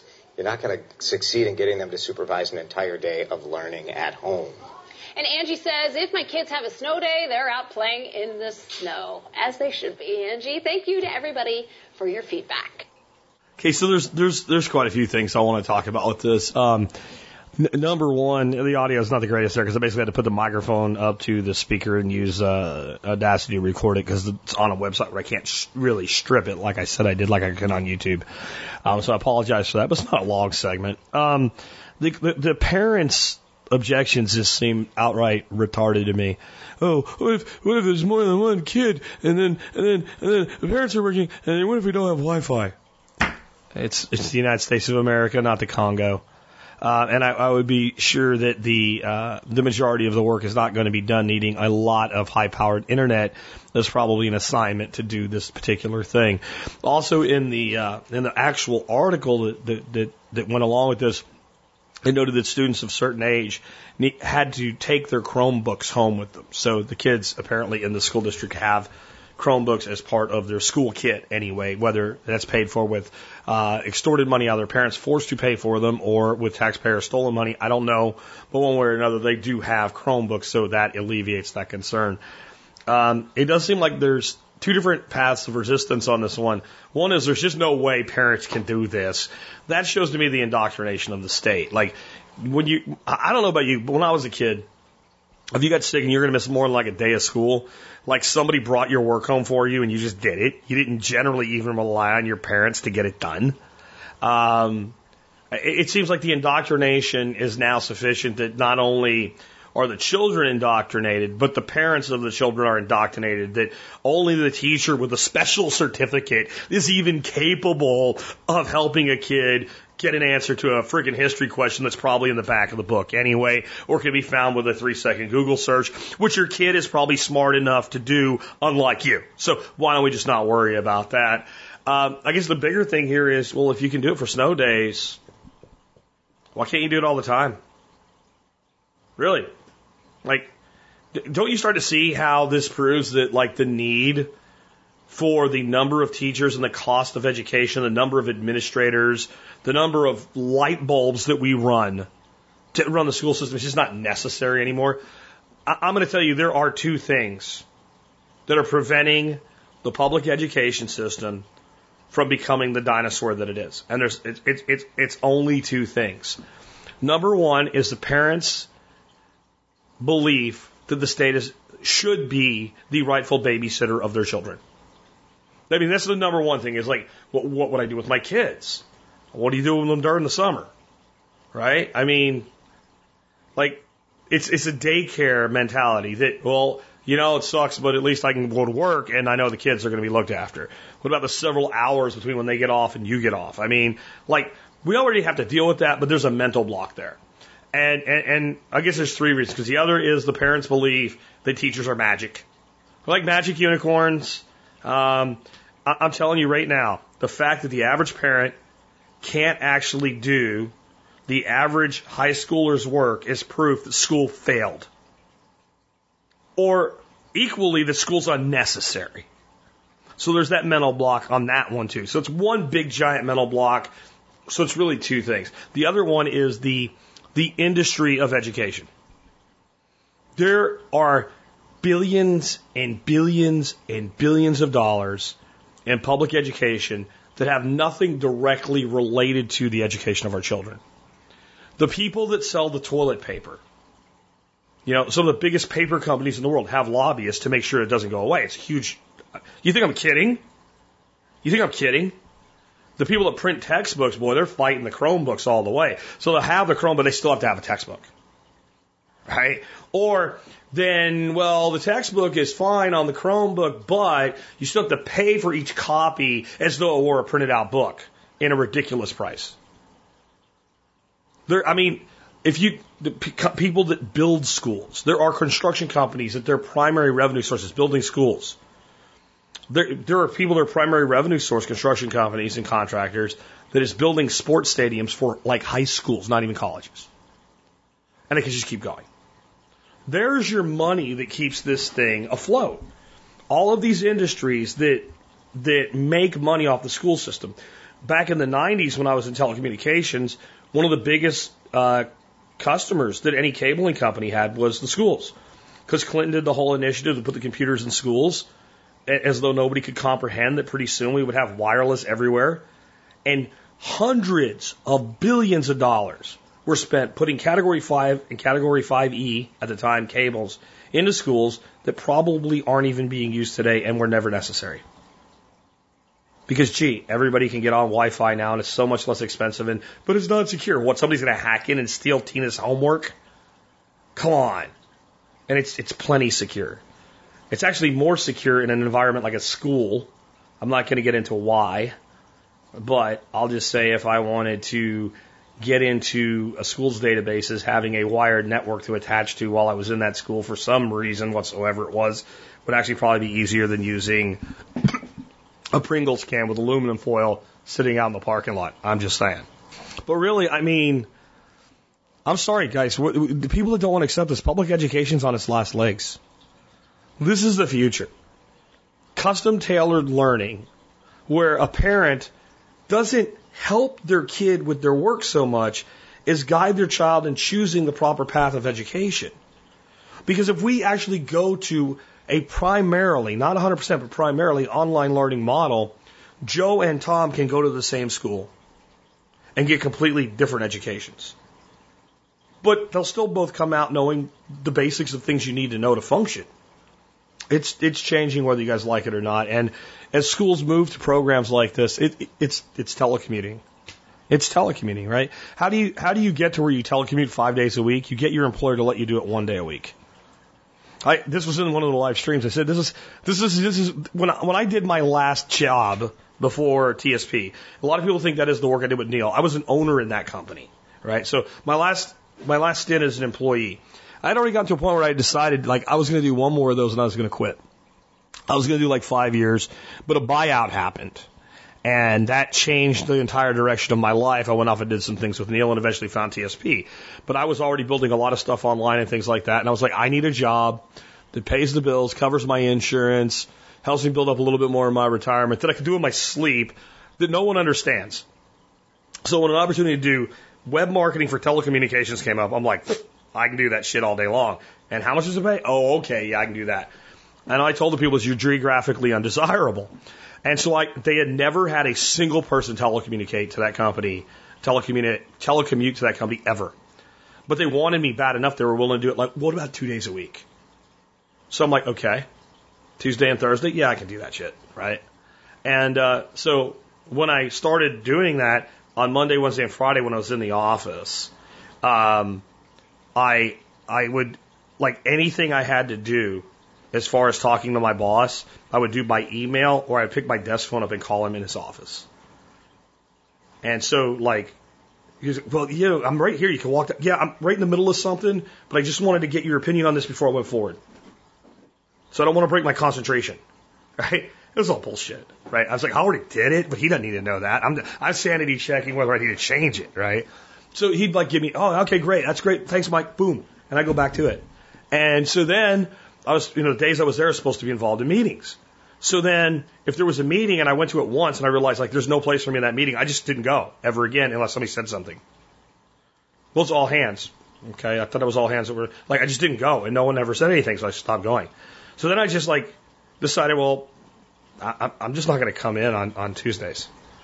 That'll be the least, you know, or I'm not going to come in on on uh, on on Wednesdays. It'll be the least obvious that I didn't show up. And I'd gotten that far when the buyout happened, and you know, but I, I just didn't come to work on Wednesday for like three or four weeks. And, and my boss is like, uh, "Were you here Wednesday?" No, I don't come in on Wednesdays. like, like it was just the thing. Right? Oh yeah, I get what, the, what, and, and then it just went away. And, and my plan was to slowly get to the point where I just didn't go. And like no, uh, I did everything I could to hide in my office and not be seen and not be involved with anybody while I was there so that it would become completely obvious that you didn't need to see me to know I was doing what I was supposed to do. And somebody might have seen me for like, oh, he's here today. I don't know where he is. Send him an email. He always responds to his email. Oh, he's got his door closed. He's probably working on something and doesn't want to be disturbed. No one understood what I was doing. So that's that's how this is going to go in a little bit different of a way. But parents are going to start realizing like my kid gets more done at home. And actually, if I stru- structure my life right, it's less for me to worry about instead of more. And yeah, it's it's all going to atrophy off. Put a little bonus there on how to take your one or two day of telecommunication, uh, telecommuting, and turn it into you know that that is who you are and what you do with your company. It takes a while. You got to do it slowly, like over six to nine months. You got to be good, but trust me, it was working perfectly. Uh, if that buyout hadn't happened, I think I would have executed that plan with 100% success. Um, next one comes from Gordon. I'm going to be brief on this as we're about the end of the show here pretty quick. Um, says, Hey Jack, is putting an aquaponic system in a greenhouse a good idea? I live in North Georgia foothills, USDA Zone 7B. I want to raise and grow tomatoes, peppers, and greens ma- ma- mainly. Um, as for protein, I want tilapia, catfish, freshwater prawns, and cat and crawfish. I have a two acre pond with bass and brim and bluegill, so they're readily available. Does it make sense to at least have a little ability to control the temperature through structure? I'm concerned that I may be overcomplicating the whole design, but it gets cold enough to freeze a few times a year. I don't have a greenhouse at this time. I would potentially design it around my systems. Additionally, I can harvest plenty of rainwater to fill the system and keep it at appropriate levels. Thanks for your advice, Gordon. Let's start out with, I think, your bigger problem. You want to build an aquaponic system in that system in your greenhouse. You want tilapia, catfish, freshwater prawns, and crawfish. Start making some, start making some choices. Um, even with your with a greenhouse, unless you're heating the water, your your winters will kill your tilapia. They'll die. I don't care if it's in a greenhouse. You don't get that much thermal gain in the water in a greenhouse. I'm running some heaters in my greenhouse in the water. I'm running some water heating right now to keep the water up to temperature. And I've got all the water that leaves the greenhouse cut off. So if you're going to do aquaponics in a greenhouse, I don't really suggest that you put the entire system in the greenhouse. You need a very big greenhouse. But you put your heart of your system in your greenhouse, and then during your winter, you just shut the rest of it off. Think about where your valves are. Keep your valves on the inside, not the outside of your greenhouse. Uh, install heat tape while it's easy to do, things like that. And then, yeah, you get a lot of advantages. I, I would say you should look at your greenhouse with an aquaponic system like you look at your greenhouse without an aquaponic system. What is it going to do for me? And if you have stuff in a greenhouse that will die if it goes below, below freezing, and you don't do something to heat the greenhouse, uh, insulate the greenhouse, like something like covers that come down at night or something, um, this shit in the greenhouse will die. The temperature inside the greenhouse at night, without some kind of thermal battery or heating or something like that, will equalize to the same temperature outside of the greenhouse. On things that tend to get frostburnt and stuff like that, but they can handle the freezing temperatures. It works really well because it keeps the air and the wind and the settling of the cold off of them. So you can, and this is where people think greenhouses will stay above freezing. You have two plants. One's in the greenhouse, one's out of the greenhouse. And a, a freeze comes, and the ones in the greenhouse survive, and the ones outside the greenhouse die. You say, see, well, on the second or third night of our workshop here, it got down to like in the mid 30s but we had some places where um, some of the like really tender plants, like the water spinach and all, just it got nuked and died. And then like 15 feet away from it, the other stuff, like the flowers fell off it, but otherwise it was fine. Well, what protected it? There's no greenhouse around either one. So my rules with the greenhouse: build it as big as you as you can, and then make it bigger if you can. You'll never say I wish it was smaller. Um, think about good insulation. Think about ways to extend its value to you. I think about what you're actually going to do with it. As for the fish you want to grow, personally, as long as you can either heat the water, or you're going to accept a one year growing cycle, or you're going to over your winter your fish in a smaller tank that you can heat or something like that. Um, I, I, I would kind of head toward the tilapia side in aquaponics. Here's why. Sooner or later, all systems end up with a, a fish parasite called ick in them. If you get ick on catfish, they're dead. They're dead. They just are. Um, and they look really horrible when they die. Because uh, they're a skin fish, they're not a scale fish. If you do tilapia, I've seen them get freaking ick all over them and recover, right? Um, and there's ways to get ick out of your system and all, but um, I think you have a, a larger risk of losing fish to parasites with catfish in an aquaponic system. I do it. I've managed to keep them alive. I've learned from my mistakes of the past, uh, but I think it's a shorter learning curve. Honestly, if it was me and I had a pond full of bluegills, I would go catch bluegills out of your pond and put them in your aquaponic system. I think they're fantastic aquaponics fish. They're they're they're hardy as hell, and yeah, you have lots of them available. But let's say you catch lots of them, they're just barely hand size. Throw them in your system for a year, and they'll be huge, and you'll have control over them, and you always have more if you need them. Um, prawns. Most of the prawns that are sizable enough to use as meat in an aquaponic system have real big claws on them. And smaller fish, they will cut them in half like a pair of scissors, and they fight with each other and they kill each other. You can do it. Um, one of the things I've seen suggested, and I think would work really well, is building basically a prawn apartment. Get like a whole bunch of two inch or maybe inch and a quarter, inch and a half PVC pipe, six, eight inches long, and make a big, like bolted together or something. So it's like a big, giant, um, multi layered complex. So every evil little bastard can get in his own little hole and sit there and be mad at the world and be protected from each other from the, the back and, and what have you. I think you have a lot more success with that. Crawfish do fairly well. Um, they need a lot of hiding places too. The, the PVC pipe method is a good idea as well. And their real problem is when one molts and the other one didn't. That's that's when they're really at risk. When when a crawfish molts, other crawfish will kill them and eat them because they can because they're not hard. So you have to think about providing them with, with places. Um, catfish eat crawfish. I haven't tested the theory, but I believe that even though tilapia are vegetarians, uh, I know they eat goldfish because I've seen them do it. Uh, once they get to a certain size, they will probably inhale a crawfish like a bass. So I'm not saying you can't have this four species system, but then everybody, really, to do this ideally, everybody needs a tank. You're going to need a tilapia tank. You're going to need a catfish tank. You're going to need a prawn tank. You're going to need a crawfish tank. I would start small and plan to be able to grow if you want to. And um, so that that's kind of where that. As far as the the greenhouse, I think greenhouses are always a good idea. But I think it's really easy to improperly design a greenhouse. And maybe I'll do a show, uh, lessons from the greenhouse, maybe next Tuesday. Next Tuesday, coming Tuesday, Tuesday next week. Because um, there's a lot of things I would do different with the greenhouse I have now this time around, and I've I've had several, and I, I think I I am finally ready in my life to build a greenhouse, and when I'm done with it, be completely happy with it. And so I'll, I'll save my additional thoughts for that for next week, because uh, I do think I've just made that decision, and that's probably what I'm going to do. Next question ties back to our local stamp cash thing. This is from Doug. Doug says, Hi, Jack. Regarding the economic banking system designed to skim money from the 99% to the 1%, and our lack of empowerment to do anything about it, how much better would be for us to use cash instead of debit and credit cards? Background. Knowing that currency is a seriously flawed instrument when it comes to empowering people, I still have to wonder how much it would hurt the efforts of the banking cartel elites if there was a significant move back to the use of cash and away from electronic cards. Would this not would this not only kill a large profit stream, but also make it more difficult for them to eliminate cash to work and track every exchange? Uh, I have been recently begun using cash whenever possible. I'm jazzed about how good it feels. Even going to the trouble to pay for cash at the gas station feels better than the convenience of sticking a card in the pump. I would also enjoy any comments on the meme I've been considering creating and distributing. Uh, first draft of text below. Thanks for all you do.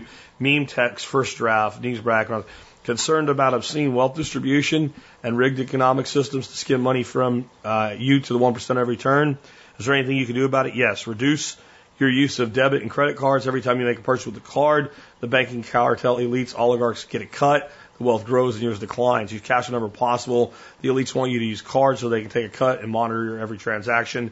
They're working to eliminate the cash altogether. Using cash will foil their efforts and create a world where they can track every penny you spend and control you and profit from you. Try it and see how it feels. Um, just gonna say, if you want to do a meme, way too long. It's a pamphlet. So you got to figure out how to. You can do memeing to an idea. You got to break down your ideas into much more concentrated, two phrase or less ideas. All those ideas can be done in different ways with that, but yeah. Let's talk about the idea as a thing. So people get excited and they get these ideas and uh, then they're largely misunderstood, or maybe they're misunderstood by the misunderstood by the person that had them. So let's compare this to agorism. Agorism is a form of anarchy where what people do is they just have a business that's outside of the mainstream. They don't have a permit. They take cash or crypto or silver or barter only or something like that. Um, and they go out and they do their little bit of business. And it's basically a finger to the establishment and then people that are anarchists and libertarians kind of mock the agorists and say, like, the, the guy with his little taco stand, you know, his little taco business. So he makes tacos twice a week and takes them out to friends and family. And, you know, he puts a couple hundred bucks in his pocket. It's all cash money. He doesn't pay any taxes on it. He doesn't have a food permit like he's supposed to. And he just does his business under the radar. It's a gray market business. What he's doing is illegal, but the, the thing itself is not illegal. So you're, you're technically running a business without a, a permit in a place where you're supposed to have a permit. But the act, the act of making food and giving it to someone or somebody giving you a gift of Federal Reserve notes itself is not illegal. And people say like that's never going to make a difference. It's not going to bring the system down. And these agorists are fools. Well, anybody that's doing this that's actually not a fool, which is the vast majority of people doing it, they don't think they're bringing the system down. They're doing it because they can. They're doing it because it puts money in their pocket. They're doing it because it opens the eyes of other people to other possibilities. That's why they're doing it. So cash can, is kind of like that. I think that if you think you're going to create this incredible movement where hundreds of thousands or millions of people will start using cash and actually affect the temperature of the water of the pool of the CEO of Bank America, a tenth of a millionth of a degree, you're just you're just chasing pie in the sky. Um, and also, I'll say that doing business 100% in cash is not practical. Because sooner or later, you're going to want to buy a boat or a truck or a car or something that's, you know, tens of thousands of dollars. And then you get into issues where you're setting off money laundering alarms and maybe the person doesn't want to do business with you and, and what have you. Um, I think cash has a place. And I think this is just really like all the time these coincidences happen the earlier concept that I outlined with using cash and stamping it and keeping it to a local community, making it basically a fungible outside of local community form of a local currency and incentivizing people to keep it in the local economy and having the ability to simply make more of it uh, if you realize that your quantity has slipped, if somebody has hoarded or shipped out a bunch. Um, that makes sense because that centralizes the decentralization. And, and that's what's critical here. You, if, if, if I put out, hey, everybody from now on, in all your purchases, use cash. And all 200,000 people that download this show started doing it tomorrow. To the point where you went and paid your water bill with cash in an envelope because you could do that locally. The only things you paid uh, with, a, with a credit, debit, or check were things that you had to. You had no choice but to and everybody did it 100% tomorrow, it wouldn't even move the needle enough for anybody to notice. And it might cause a problem for somebody setting off some sort of alarm somewhere. But if we take a place and say we're going to do this here and we're going to get consensus, you could get as little as a couple thousand people involved. Then you can transform that community. And, I, I think that makes a lot more sense, uh, it, really to me. Um, like, I don't think you're going to stick it to the man by using his own paper against him. I, I just, I, I really don't see that that being the case. Now, there's there's a there's a good case to be made for the sentiment, like not being able to track every transaction and stuff like that. And I think using cash is a great thing. Um, I think using something like a cryptocurrency is better, but everybody takes cash. Uh, I, I think like one of the ways to do more with cash than with credit uh, or debit or check uh, and spread uh, a good message and get people interested in concepts like libertarianism and anarchism and minarchism and agorism and voluntarism is when you go to a restaurant, don't tip with your credit card. I don't care about the bank. And stop, and by the way, I'm going to just a little pet peeve here. Stop using the term 1%. It's not the 1%. The number you're talking about is a lot smaller than the 1%. 1% or 2% as the top is what extreme leftist liberal idiots use to sell people on the idea that it's, you know, it's evil to be rich. The people that profit from the skimming that goes by, they're about one tenth of 1% of the population of this country anyway. They might be 1% of the world. Uh, no, there's, they're less than that. I'm sorry. They're less than that with the rest of the world. Um, you might, by income, say that there's a 1% compared to the rest of the world because a lot of the world lives on a dollar a day. But the kind of people you're talking about, even in the developed world, they're like a tenth of a percent. The people that you, you, you never even know who they are. You know, people like George Soros on, on the activist side and Warren Buffett on just simply the rich ass side of things. The, these people are like uh, poster children. They really are who they look like, but the people that really call the shots, pull the strings, you don't ever get to hear about them. You don't know who they are. No one ever talks about them. And I'm not talking like Illuminati nonsense or New World Order stuff or something like that. I'm just saying that's just how that's just how money works. Money doesn't want to be known. So you're not going to stick it to the man because you use cash. And I think what we need to look at when we say things like when we're going to make a choice, growing my own food, using cash, using barter, being prepared, helping my neighbor, using a private system of arbitration versus a court system, we don't need to look at them as how we can take down the system, take down the man. How can we use those to build communities that are stronger and families that are stronger and individuals that are stronger? How does this benefit me to do this? If I'm using cash, I can negotiate a discount. Lots of businesses, hey, well, what if I pay cash? What do you mean cash? I mean George Washington's, Abraham Lincoln's, you know, that's what I mean. I mean Benjamin's, right? If I pay cash, do you have a discount? There's why you use cash. If I'm a customer and I always pay in cash, you know, maybe get a little bit of preferential treatment. If I use cash, I probably spend less money. That's one thing Dave Ramsey's dead on about. When you put those dollar bills, those those Andrew Jacksons out of your, ooh, I felt that. You know, when when I, you know, build a little when I built a little egg business for a few years, we never made a bunch of money off of it, but it sure as hell created a hell of a tax deduction. And we spread the concept of local food to people that never even thought about it before. Some people that came to us and they bought a dozen duck eggs for a recipe around the holidays, like right now. Once they tried them, they were like, you know, because they'd call, can I get a half dozen? No, I'm sorry, we don't do that. We have a waiting list right now. If you want a dozen, I can, because they'd say, I'm going to make this cake, and I found this thing, and it's, duck eggs are important, and my family's coming into town for Thanksgiving. Or yeah, sure. But, you know, just buy a dozen and use the other six as eggs. Trust me. That's why we have a waiting list. And also that person comes back, those are fantastic. Can I get some more of those? I'll get you on the list. And then when we sold off the business because Dorothy didn't have time to run it anymore, then we sold off groups, 30 ducks here, 60 ducks there. And right now, right now, to this day, my wife told me this morning, I'm getting tons of requests for duck eggs. Well, what are you doing? I'm handing them off to the people we sold large blocks of ducks to. Now there's growing four different businesses that came out of our one business when we sold it off. We sold it off at cost. We didn't we didn't make anything on it. We just sold the ducks away to places that we know they'd be taken care of. And then we deferred customers to there. And those people are growing their businesses. So that benefits that community. I don't care if it fights big food. I don't care if Monsanto cares. I don't care if Tyson cares. What are you doing? And I think that like the, the, the there's good here, right, Doug?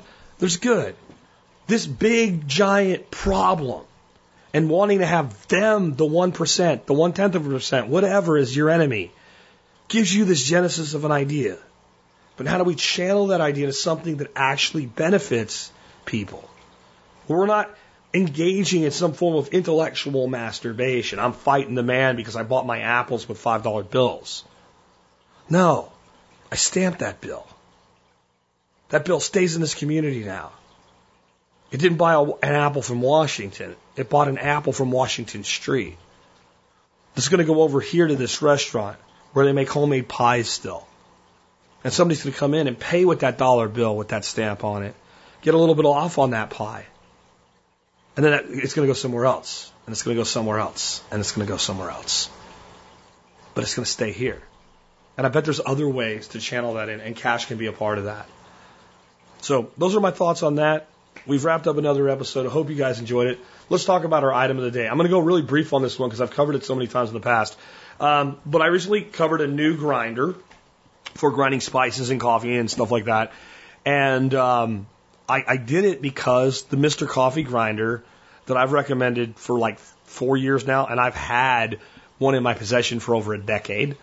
Um, it went away. It wasn't available on Amazon. I started getting emails, Jack, I'm trying to buy your grinder. They don't have it anymore. So I came up with a new one. And then somebody posted a comment like, why do you say it's not available? It's available. Well, because it wasn't available when I posted a new review.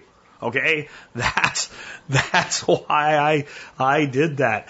Um, but, um, the old grinder is new again. It's back, the Misty, Mr. Coffee grinder, and that's our item of the day at tspaz.com.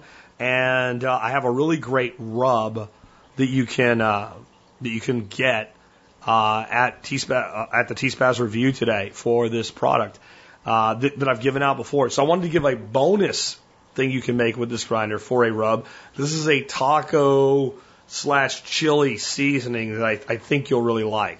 And uh, here's what goes in it: four dry ancho peppers, one tablespoon of salt, one tablespoon of black peppercorns, one teaspoon of dehydrated jalapenos. You can up it to a tablespoon if you want it to be hotter. One tablespoon of paprika, one tablespoon of conventional chili powder, one tablespoon of garlic powder or dehydrated garlic, one tablespoon of onion powder or dehydrated onions, two pinches of red pepper, and one bay leaf. Process them all in a coffee grinder into a powder. And if I was going to kind of, you know, lead off with, oh, I, I almost missed it here. Um, one tablespoon of cumin. And uh, if I was going to lead off, like if I was going to come up with my own uh, spice seasoning mix business, this would be my flagship product. If you try that, you'll love it. Now, here's what you got to do. Take your four dry whole ancho peppers, and you can use, you know, any of the big dried red chilies for this that you would make chili out of. Tear them up into pieces, de-seed them, and throw the pieces in the coffee grinder first with your bay leaves. And grind those up first because they're big and bulky. And they'll still have some bigger chunks. And then add your other stuff and process it. Now, here's the other important thing. That recipe I gave you will make you like a little jar, like a half of a little jar. That is not take this and dump it into something. You use this in a portion that's correct for whatever you're making. One of the best things in the world to make with this is fish tacos. You sprinkle this on both sides of some fish fillets and cook them, or maybe like I do the mahi tacos. Take your mahi, cut them up in about half inch cubes, and saute them with some uh, olive oil. When they're almost done, hit them with this stuff until you get the flavor on them you like. Beats anything you'll get in a restaurant. The Mr. Coffee coffee grinder is a great one for grinding up, but if you already have a coffee grinder, use yours. I just wanted to give you that bonus recipe today. And that brings us to our song of the day. This is a, uh, this is a song that for years I didn't even really know what it was about. Um, it's called Wreck of the Emmond, Emmond Fitzgerald uh, by Gordon Lightfoot. This song is a story of something that happened not that long ago, November 10th, 1975. It was done uh, to the tune of an old Irish folk song.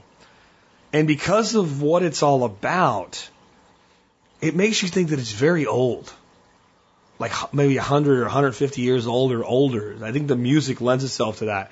But this is a factual retelling of a shipwreck that happened on Lake Superior in November of 1975 that claimed the lives of 29 crew members.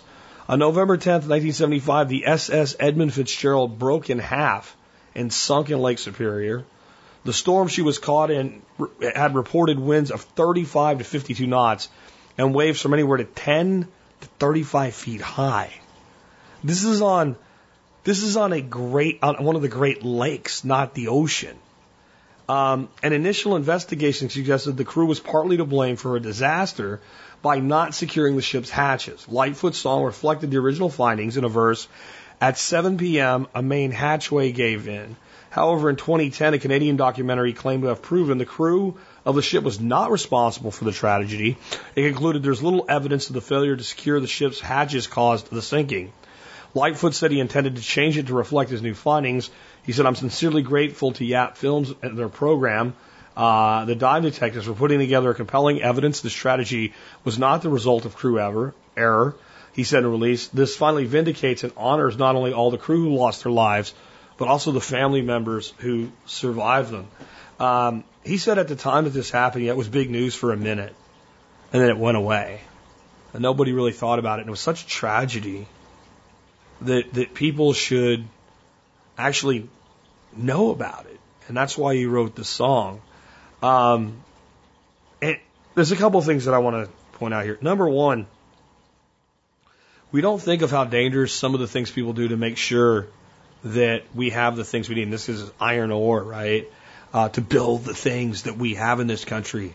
Uh, cars, bridges, buildings, right? Is what this, this ship was transporting. And there's a lot of people out there that every day risk their lives so that we can have the things that we want. And, and, and I think you know, I'm big on honoring veterans, as you guys know from the show I did yesterday and from the introduction to today's show. But um, I, I think sometimes we lose sight of the people that risk their lives for just the things that we take for granted on a daily basis. Number two, like, I think we live in this false reality where things just aren't dangerous anymore. The reason, you know, you would initially think this song was from something a long time ago, you don't think of somebody as recent as 1975 dying in a storm on a ship on Lake Superior. But it's just as likely that it could happen today. There's a reality. There's certain places when we go somewhere in the world in a certain way that no matter the technology we have, sure, it might be safer than it was, the, the incidences might be less, but there's a point at which humans and our technology have reached their limits. And that's what happened here. And so to me, there's a, like a historical context lesson in that is we're not as different from those people 500 years ago or 5,000 years ago, maybe than we think we are. Our technology isn't really sufficient to master the earth and the forces that it has. And and lastly, I just like the fact that the music can set the scene to such a high degree. When you really listen to this song, it doesn't tell you the story of the ship. It tells you the story through your own eyes as though you stood on this ship and were one of the 29 that went down. And it didn't use any sensationalism. It was able to tell a compelling story by telling the truth. And there's something that artists and media can learn from that sure today. With that, this has been Jack Spirko with another edition of the Survival Podcast, helping you figure out how to live that better life if times get tough or even if they don't.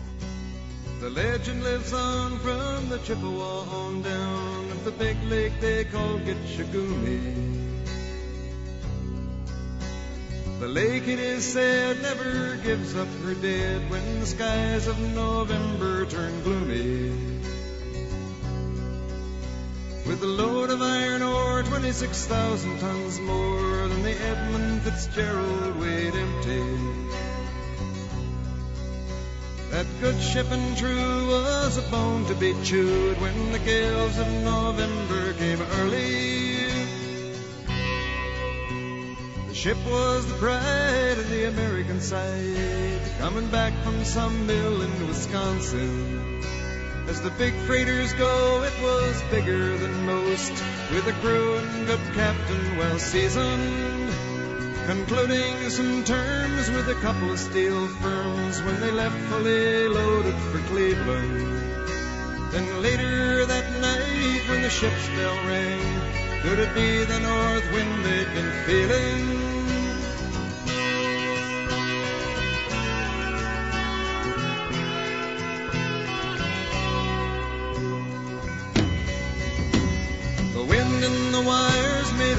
Tattletale sound, and the wave broke over the railing. And every man knew, as the captain did too, 'twas the witch of November come stealing.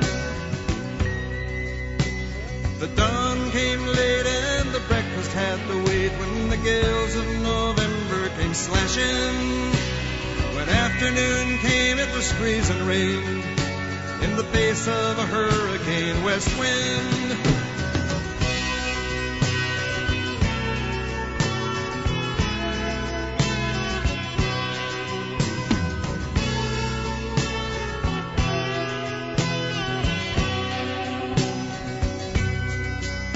When supper time came, the old cook came on deck saying, Fellas, it's too rough to feed you. At 7 p.m., a main hatchway caved in. He said, Fellas, it's been good to know you. The captain wired in, he had water coming in, and the good ship and crew was in peril.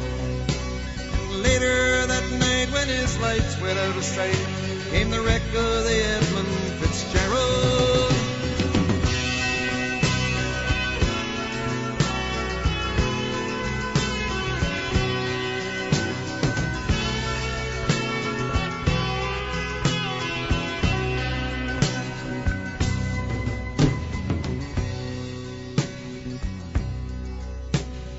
Does anyone know where the love of God goes when the waves turn the minutes to hours?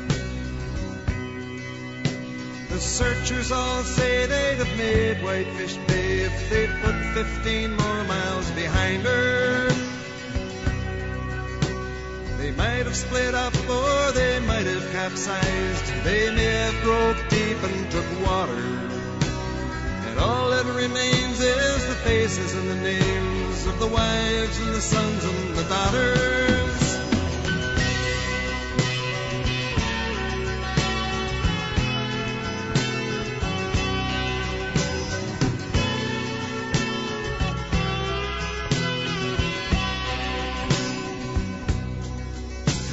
Lake Huron rolls, Superior sings in the rooms of her ice water mansion. Old Michigan steams like a young man's dreams. The islands and bays are for sportsmen. And farther below Lake Ontario takes in what Lake Erie can send her. The iron boats go as the mariners all know, with the gales of November remembered.